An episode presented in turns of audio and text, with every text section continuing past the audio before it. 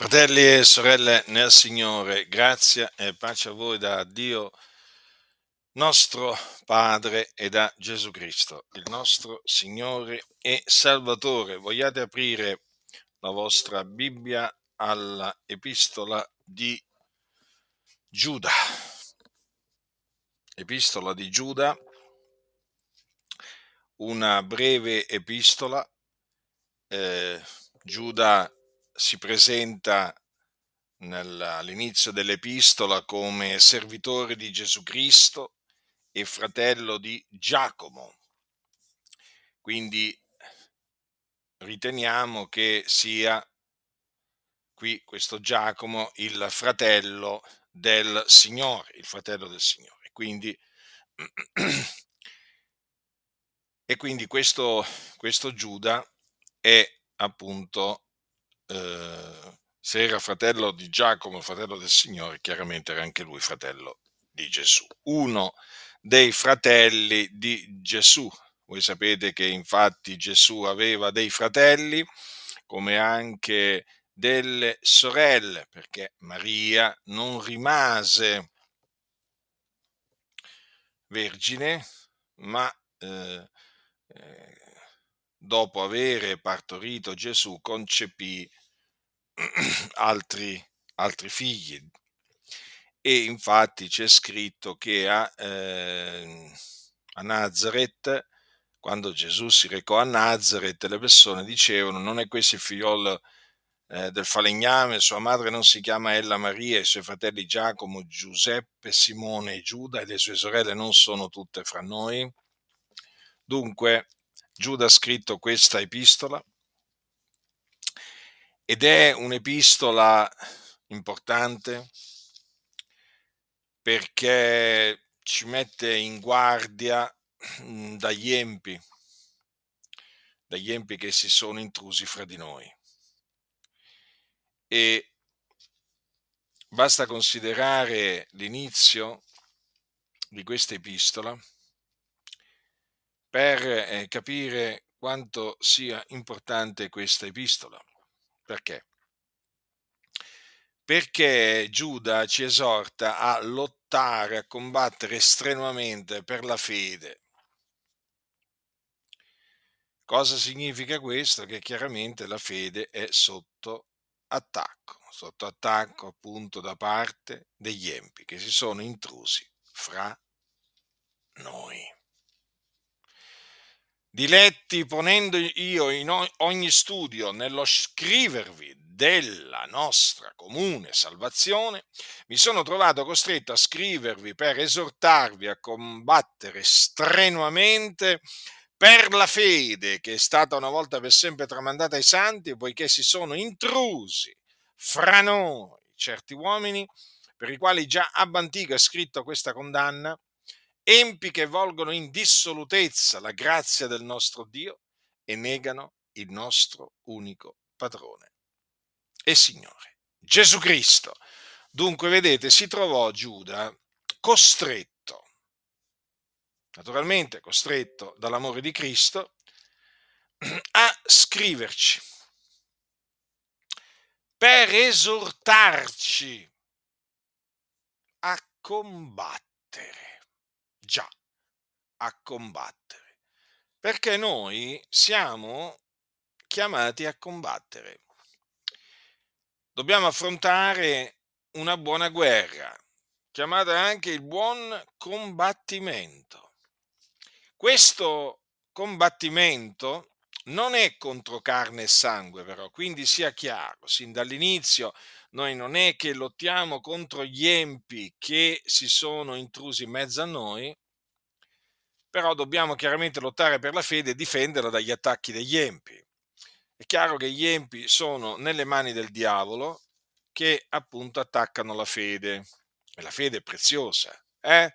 La fede è preziosa. Se bisogna lottare strenuamente per la fede, vuol dire che la fede che noi abbiamo ricevuto, perché l'abbiamo ricevuta, è preziosa.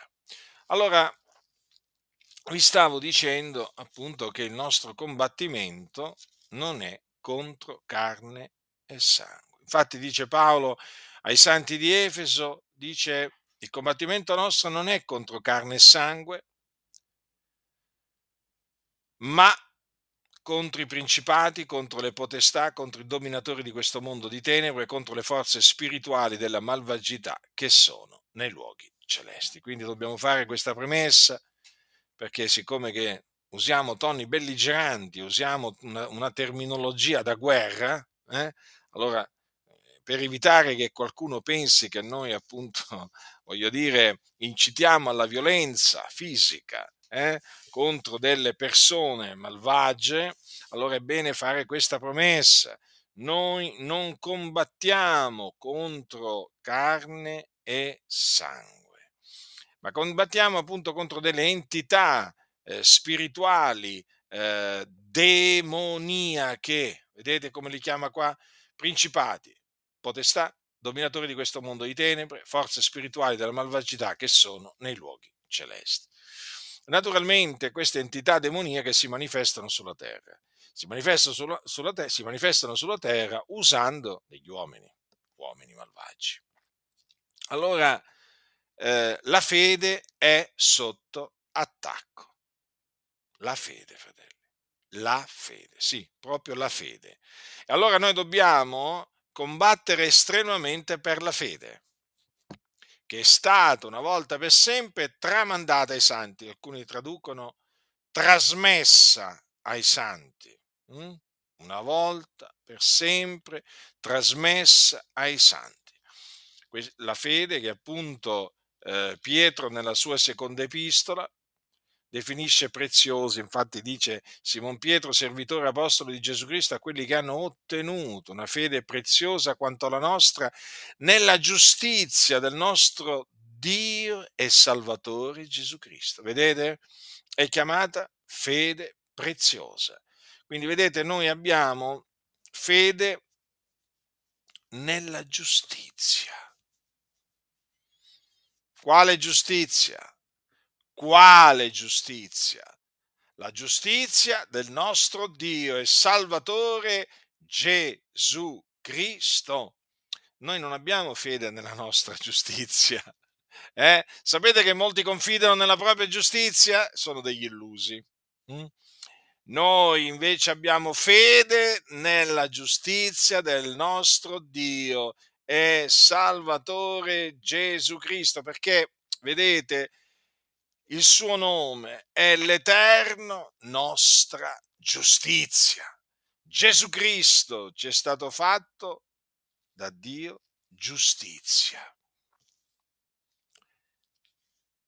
E quindi dobbiamo appunto riflettere anche al fatto che Paolo dice ai santi di Roma che il termine della legge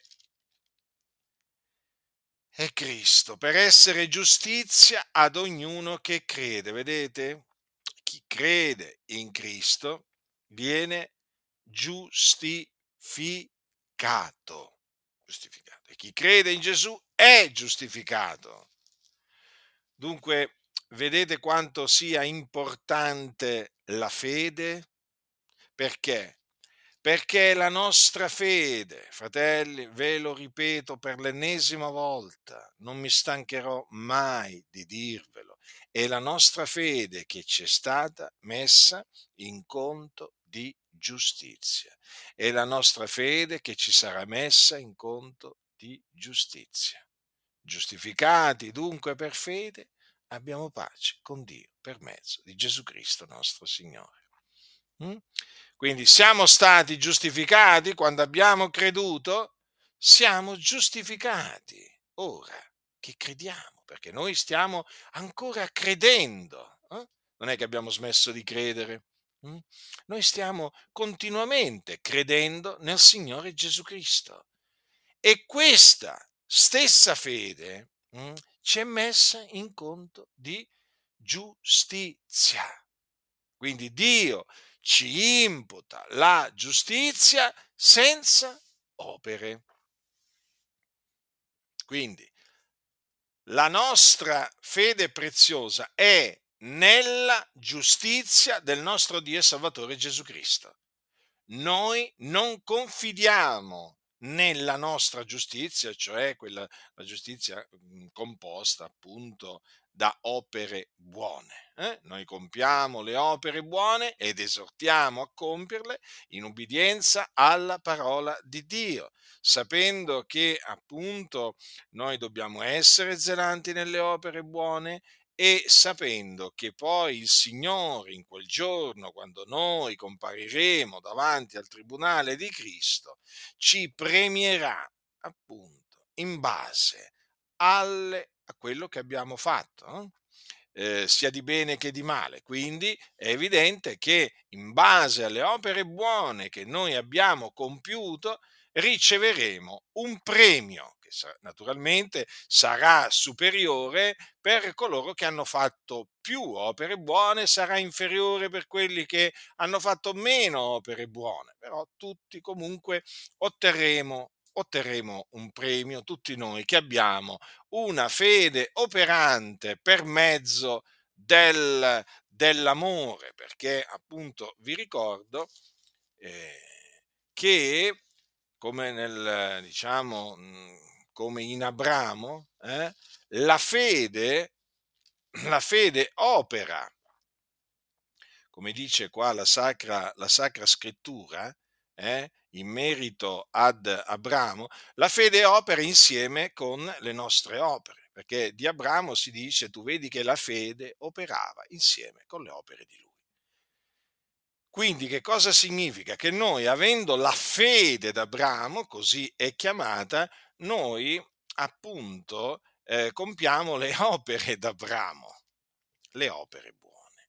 E quindi noi rendiamo grazie a Dio che ci permette hm, di compiere il bene, perché anche questo viene da Dio, perché chi è colui che opera in noi il volere e l'operare Eh, secondo la sua benevolenza? Non è forse Dio? Quindi quello che noi di, buo, di buono, di bene riusciamo a fare per amore del Signore, lo, lo riusciamo a fare perché il Dio opera in noi. Quindi alla fine dobbiamo anche dare gloria e onore al Signore Dio per quello che va operando va operando in noi, dandoci veramente la grazia, perché anche questa è una grazia, di compiere opere buone. Quindi eh, la nostra fede preziosa è nella giustizia del nostro eh, Dio e Salvatore Gesù Cristo. Ebbene, per questa fede, che è la fede degli eletti di Dio, perché dovete sempre ricordarvi che la fede che noi abbiamo, che è la fede d'Abramo, è la fede degli eletti di Dio, non è che hanno tutti la fede. Sapete che esiste una falsa dottrina nelle chiese che dice che tutti gli uomini hanno la fede, quindi eh, quando alcuni vanno a eh, evangelizzare, diciamo così, eh, perché chiamano quella evangelizzazione, che cosa dicono le persone? Beh, tu hai la fede, tirala fuori, no? Come se appunto tutti avessero la fede e la devono tirare fuori. No, fratelli nel Signore, la fede eh, si riceve da Dio, noi l'abbiamo ricevuta da Dio, eh, perché questa è la fede degli eletti di Dio, e insomma è veramente una fede preziosa. Ebbene, questa fede è sotto attacco. Questa fede sotto attacco era già sotto attacco nel primo secolo dopo Cristo e a distanza di molti secoli è ancora sotto attacco, perché naturalmente il diavolo, che è il principe di questo mondo, che è bugiardo e padre della menzogna, odia, odia la fede e odia naturalmente anche quelli che hanno la fede. Quindi, siccome che la fede d'Abramo eh, ce l'hanno i figlioli d'Abramo, eh, perché noi siamo figlioli d'Abramo, sapete che Abramo è il nostro padre, perché il Signore lo costituì padre di molte nazioni. E allora chiaramente il diavolo si scaglia contro, eh, contro i figli d'Abramo, cioè contro, contro di noi che abbiamo creduto nel Signore Gesù Cristo. I suoi attacchi eh, contro la fede sono, sono svariati e vengono continuamente portati dal diavolo. Il diavolo è, è eh, diciamo, continuamente diciamo, in azione, all'opera, eh, diciamo, per attaccare la fede. Mm? Quindi noi siamo chiamati a combattere strenuamente per, per la fede che è stata una volta per sempre trasmessa ai santi. E appunto ehm, eh, questa fede è sotto attacco da parte degli empi che parte di uomini malvagi che si sono intrusi in mezzo a noi, proprio in mezzo, in mezzo alla Chiesa, stanno in mezzo a, ai santi.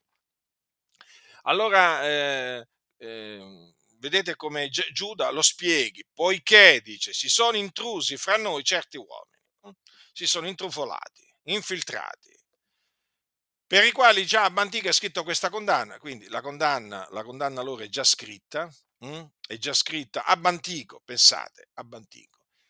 Empi che volgono in dissolutezza la grazia del nostro Dio e negano il nostro unico padrone, il Signore Gesù Cristo. Ora prestate molta attenzione a queste parole, perché sono di fondamentale importanza per, mh, diciamo, identificare questi, questi soggetti. Cosa c'è scritto qua? Che evolgono, cioè trasformano in dissolutezza la grazia del nostro Dio. Ora, voi sapete che l'apostolo, l'apostolo Paolo a Tito che cosa gli dice? Gli dice che la grazia di Dio, salutare per tutti gli uomini, è apparsa e ci ammaestra a rinunciare all'impietà e alle mondane concupiscenze per vivere in questo mondo temperatamente, giustamente e piamente, aspettando la beata speranza, l'apparizione della gloria del nostro grande Dio e Salvatore Cristo Gesù. Allora, notate che Giuda dice che questi empi volgono in dissolutezza la grazia del nostro Dio. Allora, la grazia di Dio eh, ci, eh, ci ammaestra a rinunziare all'impietà, all'impietà, quindi all'iniquità e alle mondane concupiscenze. Allora, che cosa fanno questi uomini malvagi? Questi uomini malvagi trasformano la grazia praticamente in una licenza di peccare, con naturalmente varie giustificazioni, però in fin dei conti poi eh, praticamente trasformano proprio così, trasformano proprio ehm, la grazia in, in, in, in impietà. Infatti queste persone si caratterizzano per la loro malvagità. Eh? Sono per esempio persone bugiarde, mh? sono persone che amano e praticano la menzogna anche perché godono dei loro inganni mentre, mentre, mentre partecipano appunto ai conviti, ai conviti dei, alle, agapi, alle agapi dei santi. Sono persone a cui piace mentire, ingannare, gabbare il prossimo. Sono persone a cui, la, a, a cui della verità non interessa proprio niente. Eh? Non interessa proprio niente, quindi sono dati alla menzogna. D'altronde sono figli, eh, eh, sono figli di colui che è bugiardo e padre della menzogna, e vogliono fare i desideri del padre loro.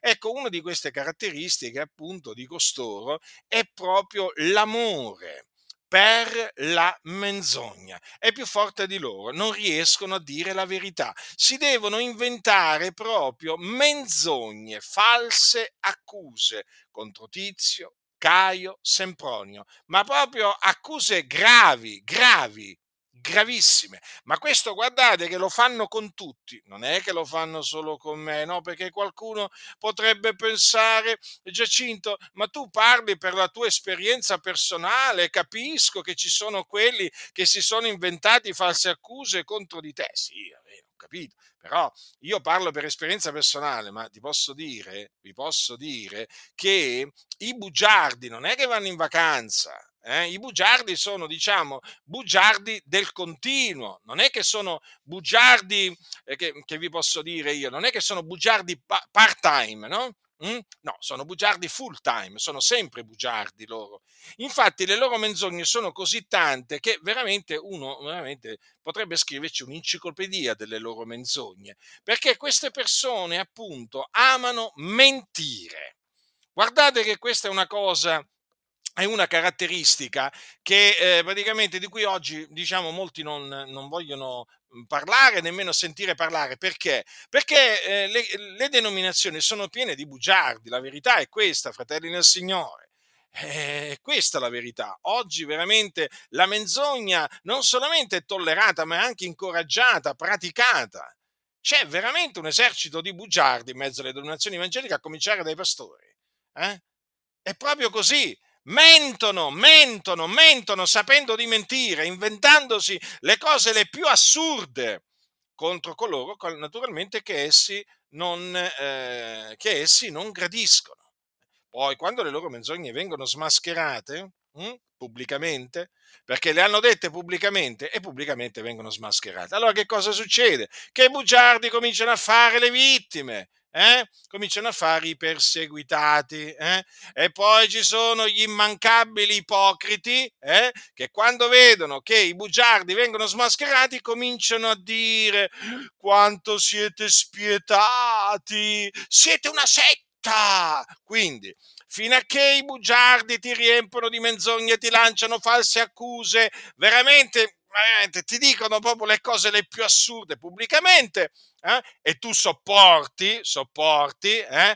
Allora loro stanno in silenzio, in rigoroso silenzio, eh? No, no, devono stare in silenzio, però nel momento in cui tu ti difendi o qualcun altro ti difende, si leva in tuo favore perché è inorridito dalle menzogne che costoro lanciano contro di te e, e smaschera queste menzogne e i bugiardi quindi scappano, scappano a rifugiarsi nelle caverne, eh? Ecco che allora quelli che smascherano le menzogne vengono definiti da questi ipocriti e ipocrite, perché si sono sia uomini e donne piene di ipocrisia, e allora ci cominciamo, cominciano a essere definiti i difensori della verità, settari, non avete amore per i fratelli, e insomma tutti, tutti questi, diciamo, appellativi, ma ormai li abbiamo individuati questi ipocriti, li abbiamo individuati, prendono piacere quando ti lanciano false accuse e si schierano pure, godono sotto sotto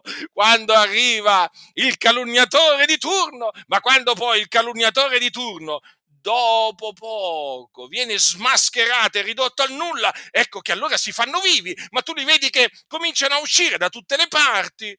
Ma guarda quanto sono cattivi quelli, quanto sono settari, eh, oh, guarda un po', guarda un po', siamo settari e cattivi quindi, eh? Perché? Perché smascheriamo i bugiardi, eh? Ma ormai vi abbiamo individuati, razza di ipocriti, di vipere, uno per uno, per ora quelli che il Signore ci ha dato la grazia di individuare, ormai abbiamo capito che siete, fate, fate parte della razza di vipere di cui parlò Gesù.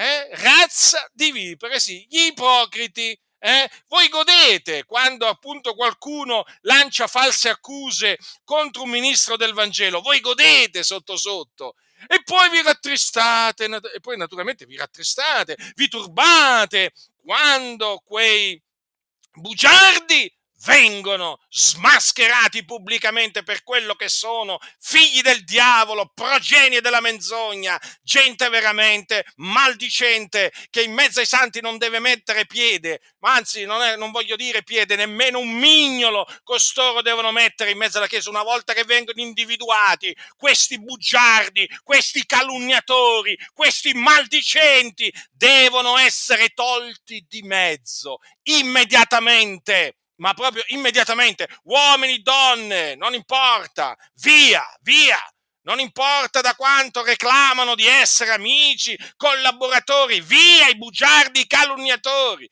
una volta che appunto ci sono le prove, appunto che sono dei bugiardi, doppi, traditori, gente che finge, è così, proprio così, ma noi continuiamo comunque a, eh, diciamo, levarci in favore della fede, non solo della fede ma anche della verità, perché Dio ha dato a quelli che veramente lo temono una bandiera perché si levino in favore della verità, però sappiamo benissimo che ci sono molti che non gradiscono la nostra lotta per la fede e per la verità, ma a noi non ci interessa niente, a noi quello che interessa essere è essere graditi a Dio. Io l'ho sempre detto, noi non guardiamo ai numeri, noi guardiamo al Signore, noi guardiamo all'Evangelo, alla dottrina di Dio. A noi non ci interessano i numeri. Chi è da Dio ascolta le parole di Dio, chi non è da Dio non le ascolta. Gesù un giorno disse ai suoi, dopo che molti l'avevano lasciato perché reputavano il suo parlare duro: ve ne volete andare via anche voi? E loro naturalmente non se ne andarono via. Ma per dire, Gesù era disposto a rimanere solo, col Padre suo, certo, certo, a motivo della verità, A noi non ci interessano le moltitudini, eh, come interessano a molti. E infatti, eh, per avere le moltitudini cosa hanno fatto? O per avere, o per avere qualche persona, diciamo, che li gradisce, che cosa fanno molti? E che cosa fanno? Adulterano, adulterano la parola di Dio, eh? E poi naturalmente cominciano appunto a volgere in dissolutezza la grazia di Dio per, per acchiappare delle persone, per adasca, adescare eh? i soliti ingenui, le anime instabili, le, le donnicciole cariche di peccati, agitate da varie cupidigie, che imparano sempre e non possono mai pervenire alla conoscenza della verità. Ma noi non siamo adescatori, noi siamo pescatori, è diverso. Cercate adescatori, avete sbagliato indirizzo, avete sbagliato persone, eh? Voi cercate adescatori, a voi piace essere adescati e infatti poi venite adescati, eh, ci mancherebbe altro, eh, a voi piace essere adescati perché a voi piace essere ingannati, a voi piace essere gabbati e allora siate gabbati, cioè, ma voglio dire, ma che volete da noi? Che volete da noi? Bugiardi, razza di ipocriti, finti, eh? Finti fino alle midolle. Cosa volete? State tra voi, bugiardi, è lì il vostro posto. I serpenti devono stare coi serpenti, i serpenti non devono stare in mezzo alle pecore. Eh, infatti il Signore lo sa, e poi infatti prende i serpenti e li scaraventa via. Eh? E se, eh, lo so, si nascondono bene i serpenti, ma poi il Signore li va a prendere uno per uno, dove si trovano, nei buchi dove si trovano, e li tira fuori, li tira fuori uno per uno e li allontana da noi. E noi ringraziamo il Dio per tutti i serpenti che nel tempo il Signore ha preso e ce li ha allontanati. E dunque, noi dobbiamo lottare strenuamente per la fede, fratelli, perché questi uomini malvagi in mezzo alla Chiesa hanno trasformato eh, la grazia in dissolutezza. Infatti per loro, per loro il peccato è praticamente roba da nulla, cioè... Mh, C'è il peccato, cosa vuoi che sia il peccato? Cosa vuoi che sia mentire sapendo di mentire? Cosa vuoi che sia per loro mentire sapendo di mentire? Vi rendete conto? Eh? Essere ingiusti, eh? Frodare, agire con astuzia, cosa vuoi che sia per loro? Sono malvagi. Eh? Ah, poi vi vengano a dire, ma noi siamo misericordiosi, noi non siamo spietati. Capite? E certo, come si presentano altrimenti? Si devono presentare come misericordiosi, no? Eh, voglio dire, eh, il ladro come si presenta? Eh, il ladro si presenta da gentiluomo spesso, no? Ecco, questi qua, appunto, si presentano come persone piene di misericordia, invece sono pieni di furberia, pieni di frode! Veramente, noi dobbiamo ringraziare Dio sempre per come il Signore ci libera. Eh, anche a nostra insaputa, devo dire, spesso veramente a nostra insaputa, dalle macchinazioni di questi empi che si sono infiltrati in mezzo alla Chiesa, mm? perché sono veramente astuti, eh? sono veramente astuti. Questi tendono proprio delle trappole, delle trappole davanti ai santi. E allora preghiamo sempre il Signore, fratelli, affinché il Signore ci liberi dal laccio di questi empi, eh? che veramente sono persone distruttive come i filistei, eh, che, vole- che guastavano sempre il campo, il campo di Dio. Ecco, questi, mettetevi in testa, sono come gli antichi filistei. Mm? Allora, empi che volgono in dissolutezza la grazia del nostro, eh, del nostro Dio, infatti per loro poi alla fine sapete cosa ti, vi vengono a dire, no? Ma tutto è puro per quelli che sono puri, capito? Si mescolano, appunto, loro amano stare con i bugiardi, amano stare con i disonesti, con gli sleali, con gli empi, eh? e eh, sono come dei pesci fuor d'acqua, si sentono a disagio in mezzo ai santi. Le abbiamo viste queste cose, quindi io parlo per esperienza personale, ho visto empi in, a disagio in mezzo a noi, sì, empi, empi. Quindi eh, empi naturalmente travestiti da cristiani, eh, a disagio, certo, per forza di cose. Gli empi non possono essere, non possono trovarsi a loro agio in mezzo, in mezzo ai santi. Mm? Dunque, costoro appunto volgono in dissolutezza la grazia del nostro Dio e negano il nostro unico padrone, il Signore Gesù Cristo. Sì, lo rigettano. Nonostante loro facciano professione di amare Gesù, di servire Gesù, costoro rigettano il nostro unico padrone, il Signore Gesù Cristo. Infatti detestano, detestano, odiano i servitori del Signore Gesù Cristo. Questi qui onorano i servi di Mammona, questi qua si trovano bene con i servi di Mammona, ma questi detestano i servitori del Signore Gesù Cristo. C'hanno un particolare odio e disprezzo, ricordatevelo sempre, verso i servitori di Gesù Cristo. Allora, vedete, eh, Giuda cosa fa? Giuda allora ricorda, ricorda praticamente eh, alcuni giudizi di Dio, contro, eh, diciamo, giudizi di Dio del passato. Infatti, per esempio, dice: voglio ricordare a voi che avete da tempo conosciuto tu, tutto questo, che il Signore, dopo aver tratto in salvo il popolo dal paese in Egitto, fece in seguito perire quelli che non credettero. Vedete? E già, li fece perire. Li fece perire nel deserto. Vedete il giusto giudizio di Dio, eh? Quella generazione malvagia, quella generazione che non ebbe fiducia in Dio, che rigettò la parola di Dio. Vedete che il Signore cosa dice qua? Li fece perire quelli che non credettero. E poi succede così, succede così. E infatti poi quelli che naufragano, per esempio, quanto alla fede, no? Quelli che fanno getto della buona coscienza, poi naufragano quanto alla fede, poi Dio li fa perire. È così. Allora, eh, bisogna stare attenti, fratelli nel Signore, perché Dio è giusto, è un fuoco consumante, è un vendicatore, quindi non lascia impuniti hm, questi empi. Sì, è vero, eh, talvolta sembra che il Signore lasci impuniti gli empi. Lo so. Lo so, però vi posso assicurare che è una vana apparenza, perché poi a suo tempo il Signore fa giustizia ad ognuno. Eh? Poi ricordatevi questo: gli empi guastano il Tempio di Dio, cioè la Chiesa di Dio. Quindi, siccome che il Tempio è di Dio, la Chiesa è di Dio, non è che è mia la Chiesa, non è che il Tempio è mio, no, no, no, è del Signore. È evidente che loro vanno a guastare ciò che è proprietà di Dio.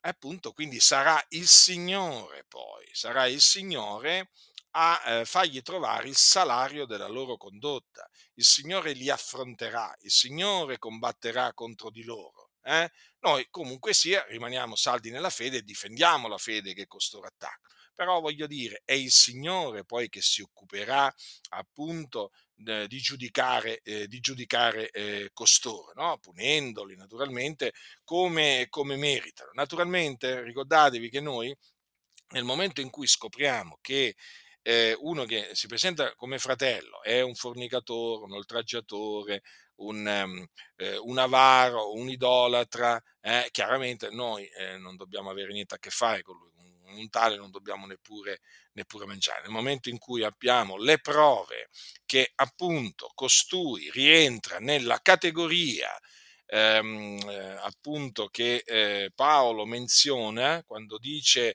quello che vi ho scritto di non mischiarvi con alcuno che chiamandosi fratello sia un fornicatore, un avaro, un idolatro, un oltraggiatore, un ubriacone o un rapace, allora con costui, da costui ci dobbiamo separare, lo dobbiamo togliere dal nostro mezzo, perché con un tale non dobbiamo neppure mangiare, con costoro non ci dobbiamo mettere, anche se si chiamano fratelli. Quindi una volta individuati, quindi una volta che si hanno le prove hm, che, questo, che costoro rientrano in questa lista, bisogna prenderli, eh, allontanarli, appunto toglierli di mezzo dalla, dalla, da, dal mezzo della Chiesa.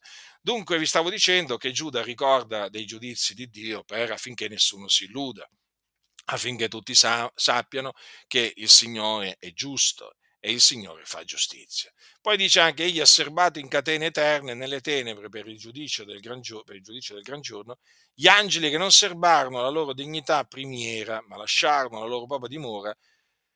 Allora, qui si riferisce a degli angeli che, come dice che in Genesi, vengono chiamati figliuoli di Dio, eh? E che praticamente si accoppiarono con le figliuole degli uomini. Hm? Or quando gli uomini cominciarono a moltiplicare sulla faccia della terra e furono loro nate delle figliuole, avvenne che i figlioli di Dio videro che le figliuole degli uomini erano belle e presero per mogli quelle che si scelsero fra tutte. Dunque qua gli angeli lasciarono la loro dignità primiera e si misero con delle figliuole degli uomini. Gli angeli sono chiamati figliuoli di Dio. lì in quel passaggio della, della, della Genesi. E dunque il, il Signore che cosa, eh, come punì questi angeli? Lo, lo leggiamo anche in Secondo Pietro, quando dice che Dio non risparmiò gli angeli che avevano peccato, ma li inabissò, confinandoli in antri, in antri tenebrosi per esservi custoditi per il giudizio. Vedete dunque? C'è un certo numero di angeli che il Signore ha inabissato a motivo della loro disubbidienza, li ha confinati in, ati, confinati in anti tenebrosi e là sono mantenuti in catene per esservi custoditi per il giudizio. Mm? Ricordatevelo sempre questo.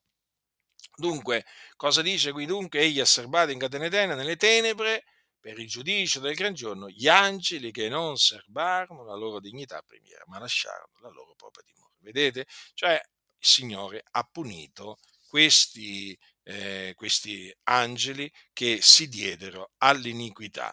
Allora dice, nello stesso modo Sodoma e Gomorra e le città circonvicine, essendosi abbandonate alla fornicazione, nella stessa maniera di costoro, ed essendo andate dietro a vizi contro natura, sono poste come un esempio, portando la pena d'un fuoco eterno. Voi sapete la fine che il Signore riservò a Sodoma e Gomorra, le città circonvicine.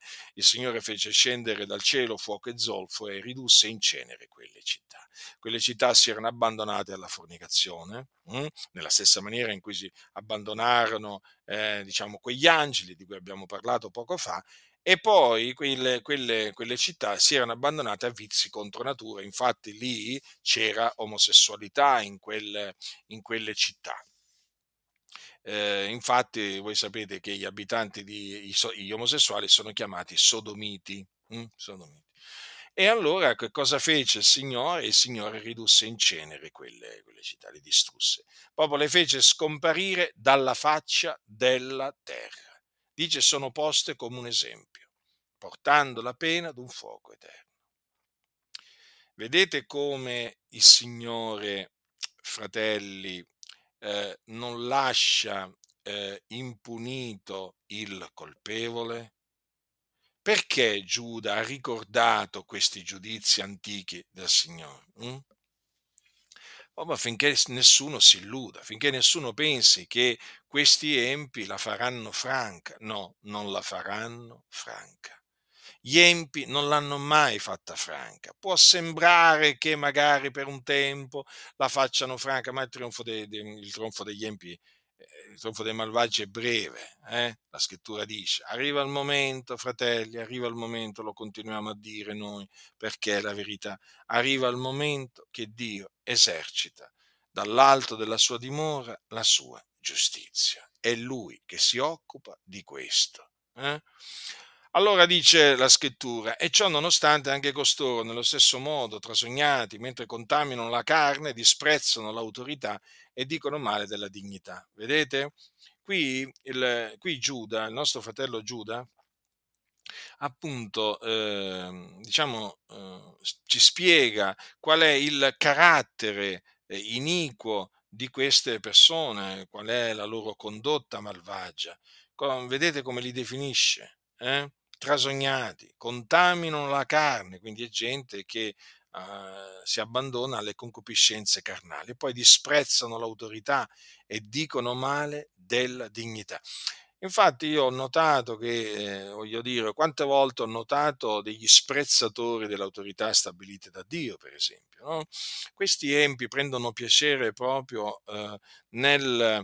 Ehm, Nel, nel disprezzare l'autorità stabilita da Dio a capo di una nazione. C'hanno proprio questa caratteristica e vi dirò anche che costoro in generale disprezzano quelli che Dio ha stabilito. Eh? Guardate, costoro disprezzano non solo le autorità che Dio ha stabilito in una nazione, ma anche quelli che Dio ha stabilito nella Chiesa. Eh?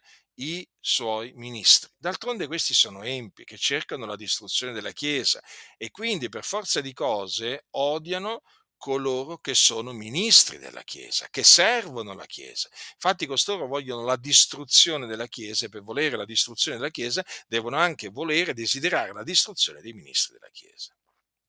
Dunque, dispre- eh, dicono male della dignità, no? Vedete, qui si parla appunto del, del diavolo, no? Perché il diavolo comunque sia rimane una dignità, è il principe di questo mondo, non lo dimenticate.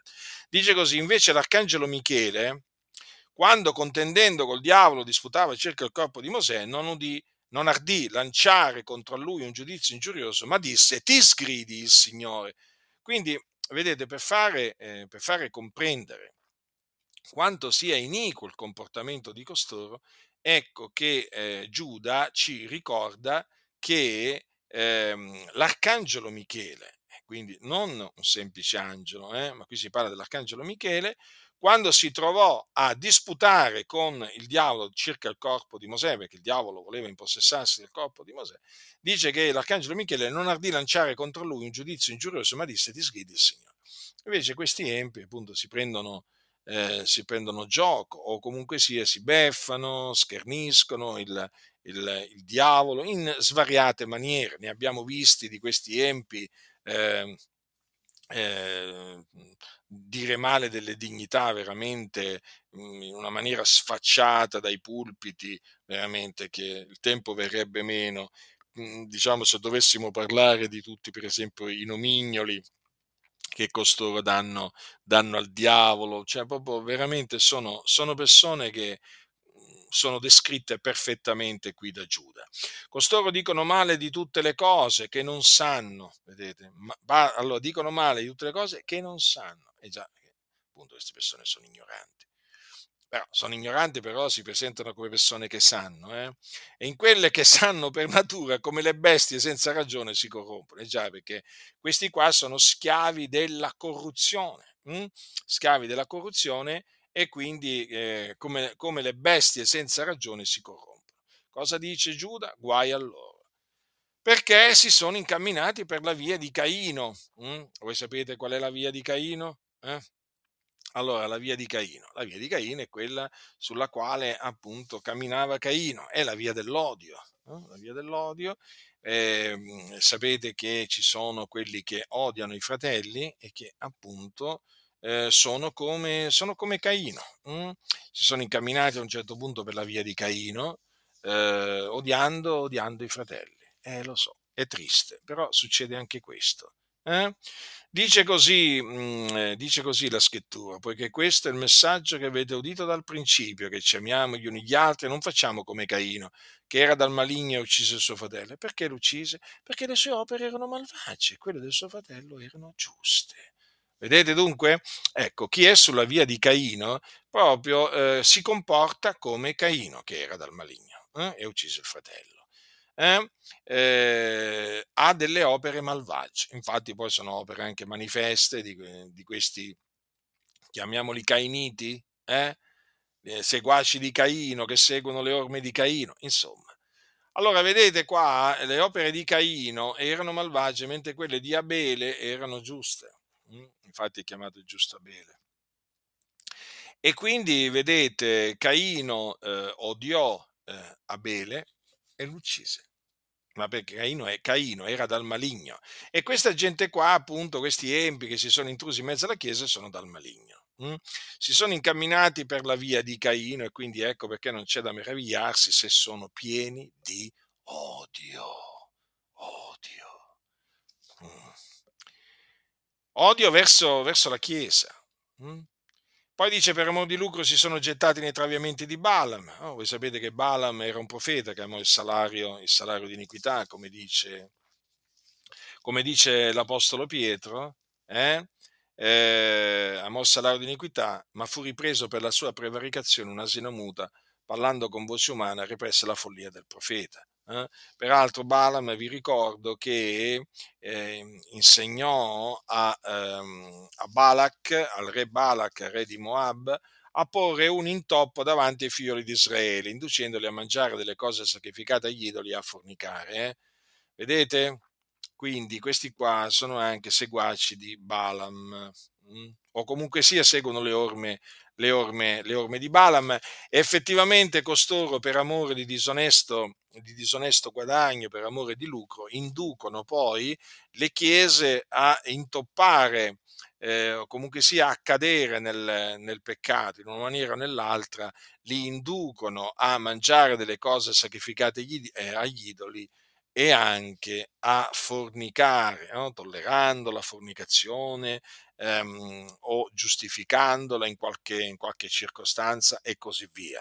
Insomma, per amore di lucro si sono gettati nei tradimenti di Balaam e sono per, periti per la ribellione di Core. Core fu uno di quelli che si ribellò a Mosè, a Mosè e Aronne, che disprezzarono Eh, Mosè e Aronne, e per questa eh, ribellione che fu mossa dall'invidia verso questi due fratelli, Mosè e Aronne erano fratelli che erano stati costituiti da Dio sopra la raunanza di Israele, per questa loro eh, ribellione essi perirono, perché il Signore li giudicò, li fece morire. Difatti costoro sono dei ribelli, hm? sono dei ribelli che si scagliano contro appunto i ministri della Chiesa, i ministri di Dio.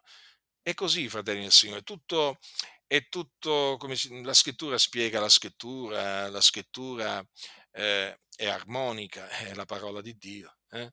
E veramente quando la scrittura parla dobbiamo prestare attenzione, sapete, a quello che dice, perché è la verità. Costoro sono delle macchie nelle vostre agapi, quando banchettano con voi senza ritegno, pascendo se stessi, nuvole senza acqua, portate qua e là dai venti, alberi d'autunno senza frutti, due volte morti, sradicati, furiose onde del mare, schiumanti la loro bruttura, stelle erranti a cui è riservata la caligine delle tenebre, in eterno. Che dire? Che dire? Cioè, qui c'è una descrizione appunto che viene fatta di costoro che può lasciare eh, per un momento mh, alcuni perplessi, nel senso che alcuni leggendo queste parole potrebbero essere indotti, ma può essere mai che siano così? Sì, fratelli nel Signore, questi tempi sono esattamente così. In particolare vedete queste espressioni, furiose onde del mare, schiumanti la loro bruttura. Sono persone senza pace, sono persone tormentate, come, to- come tormentate da demoni, sono senza pace, infatti non v'è pace per gli empi, dice il mio Dio, eh? E sono veramente furiosi e eh, schiumano di rabbia e emettono tutta la loro bruttura che hanno dentro, perché sono persone brutte dentro che appunto poi esternano la loro bruttezza. Eh? Eh, avete visto cosa gli è riservata? La caligine delle tenebre in eterno. Mm? In eterno. E così eh, sono nelle, delle nuvole senza acqua, portate qua e là dai venti. Eh? Nuvole senza acqua. Sì, sì, sono delle nuvole, però senza acqua. Perché servono le nuvole senza acqua? Naturalmente hanno anche il loro, come si dice, la loro utilità eh, nella storia della Chiesa, eh, gli empi, perché voi sapete, fratelli, il Signore Dio ha fatto ogni cosa per uno scopo, anche l'empio, per il dì della sventura. Quindi vedete, anche questi empi sono stati fatti da Dio, tranquilli, che il Signore è, mh, diciamo, controlla appieno la storia. Eh? Controlla appieno le vie di tutti, eh? Cioè il Dio governa l'universo, capite? Eh? E allora, dato che eh, Dio ha fatto ogni cosa per uno scopo e anche l'empio per il dì della sventura, è normale che noi quando leggiamo di questi empi che si sono intrusi in mezzo alla Chiesa diciamo, eh, Signore, allora, anche questi sono stati fatti per uno scopo, eh? Infatti vedete cosa c'è scritto? Allora è riservata la caligine delle tenebre in eterno. È quello che ha stabilito Dio, fratelli. Noi non ci possiamo fare niente, credetemi. Cioè, eh, d'altronde che c'è scritto? Per i quali già ab antico è scritta questa condanna. Quindi, voglio dire, la condanna di questi empi è già scritta ab antico. Vedete che dice che per loro pure profetizzò Enoch, il settimo da Adamo, dicendo: ecco, il Signore è venuto con le sue sante miriadi per fare giudizio contro tutti per, e per convincere tutti gli empi di tutte le opere d'empietà che hanno ampiamente commesse e di tutti gli insulti che gli empi peccatori hanno proferiti contro di lui. Costoro sono mormoratori, querimoniosi, camminano secondo le loro concupiscenze, la loro bocca proferisce cose sopramodo gonfie e circondano d'ammirazione le persone per morire. interessati. Dunque vedete che ancora una volta qua Giuda ci ricorda appunto eh, un, cioè, mh, la fine che faranno costoro, mh?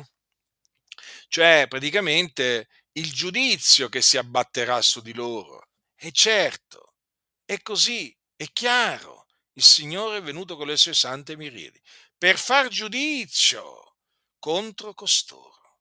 Vedete? Quindi avete notato già, voglio dire, in, in queste poche parole, avete notato già quante parole di condanna, di giudizio sono, vengono espresse nei confronti di questi empi? Perché questi qua sono in abominio a Dio. Eh? Eppure, eppure, eppure, sono in mezzo alla Chiesa. Mm? Vedete cosa dice, mi colpiscono sempre queste parole, no? La loro bocca proferisce cose sopramodo gonfie.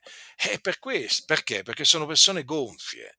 E allora proferiscono cose sopramodo gonfie, si credono chissà chi, pensano di essere chissà chi, eh? Parlano come se fossero Dio, eh? Pensano di poter guidare la tua vita, di cambiare la tua vita, eh? A loro piacimento. Eh? Pensano di avere una sorta di bacchetta in mano eh, con la quale appunto praticamente dicono eh, diciamo come deve andare la tua vita, in che direzione deve andare la tua vita, eh? Non sapendo appunto che poi è il Signore che dirige i passi, i passi degli uomini, eh? Ma loro sono arroganti, si mettono al posto di Dio. E poi vedete, circondano d'ammirazione le persone per motivi interessati, perché sono dei grandi lusingatori questi, eh? Questi sanno lusingare. Ora voi sapete che l'uomo che lusinga il prossimo gli tende una rete davanti ai piedi, hm? Cioè, attenzione fratelli, perché questi sono molto pericolosi. Perché? Perché lusingano gli altri, mh? Li lusingano praticamente eh, fingendosi interessati a loro, e quindi gli, de- gli, gli dicono delle cose belle per portarseli dalla loro parte, cioè per dei motivi tutti loro, eh? Li circondano d'ammirazione. E naturalmente le persone, le persone naturalmente che cercano gloria umana chiaramente rimangono vittime di questi, eh, di questi empi. Ma state attenti, quindi non, cada, non cadete nelle trappole appunto di questi lusingatori, eh? State molto attenti a chi vi lusinga, eh? State molto attenti, perché praticamente chi vi lusinga vi tende una trappola, vi tende una rete davanti ai piedi. Diffidate di chi vi lusinga. Ma comunque il Signore poi vi guiderà. Il Signore guida, perché poi il Signore ti fa comprendere, hm? Ti fa comprendere chi sono le persone. Eh? Magari non appieno in un certo momento, però sicuramente ti mette in allarme. Cioè ti fa comprendere che c'è qualcosa che non va. Io la metto in questa maniera, per esperienza personale posso dire questo, che allora mi è successo questo più di una volta. Allora praticamente il Signore mi ha avvertito, eh? mi ha avvertito, mi, mi ha avvertito, mi, mi ha avvertito su qualcuno o su qualcuna, facendomi comprendere che c'era qualcosa che non andava. Quindi è chiaro che nel momento in cui tu vedi che c'è qualcosa che non va, tu non è che sospetti il male, intendiamoci, non è che cominci a pensare che quello stia macchinando contro di te chissà che cosa, no, però naturalmente diventi guardingo, è ovvio. Cioè mh, agisci con prudenza verso quella persona, perché c'è qualcosa che non va. Allora naturalmente tu da credente pazienti, eh? Devi essere paziente verso, verso, verso il, tuo, il tuo prossimo, e quindi tu pazienti, ma non sospettando però che quella persona eh, veramente ti odia o, stia, o sta macchinando contro di te e così via. No, tu pazienti, lo riprendi quando lo devi riprendere, lo correggi quando lo devi correggere, come un fratello. Eh? Ma però poi che cosa succede? Eh, succede che appunto mh, le cose che eh, diciamo eh, non vanno cominciano un po' a moltiplicarsi, diciamo così, e allora tu comunque sia pazienti, mh? Riprendi, correggi, poi arriva il momento. Arriva il momento in cui Dio veramente emana la sentenza, fin qui e non oltre praticamente. Cioè praticamente Dio decide di fare emergere chi è quella persona veramente, e allora gli prende la maschera, gliela fa cadere, e allora tu ti, ti trovi davanti praticamente un mostro, ti trovi davanti un mostro o un, un una donna mostro, eh? E praticamente dici, ma allora ecco, i segnali c'erano già, i segnali c'erano già, adesso vedo chiaramente quello che prima non vedevo chiaramente, adesso ho capito, adesso ho capito che tutti quei segnali d'allarme che mi mandava il Signore effettivamente, effettivamente rappresentavano dei moniti. Mm? Poi chiaramente quando il Signore ti fa vedere chi è veramente una persona, quel momento. In quel momento è chiaro, le cose sono chiare, non hai più alcun dubbio. Eh? E allora naturalmente poi ti ritiri da quella persona, perché quella persona non ha niente a che fare con la Chiesa di Dio. Perché è una persona finta, una persona che ha finto, una persona che praticamente ehm, ti circondava d'ammirazione appunto per motivi interessati. Eh? Eh, praticamente fingeva di essere interessato a te, fingeva, eh? fingeva di stimarti, fingeva di amarti, eh? fingeva di collaborare con te, perché sotto sotto ti odiava, ti disprezzava. Voi direte, com'è possibile? Sono le persone doppie. Le persone doppie si chiamano così per questa ragione. Mm? Doppie, mm? double face, cioè hanno due facce. Eh? Eh, tu ne vedi una e non vedi quell'altra. Eh? Capite? Poi che cosa succede? Arriva il giorno che tu vedi anche quell'altra di faccia. Quando vedi, per dire, no? Allora quando vedi quell'altra faccia dici, ma allora questo qua è doppio, questo è un ipocrita. Via, via da me gli ipocriti. Eh? Quindi ci sono persone comunque che fingono. Eh? E allora bisogna sempre stare attenti, perché queste persone che fingono ti lusingano. Allora devi essere prudente. Devi essere prudente.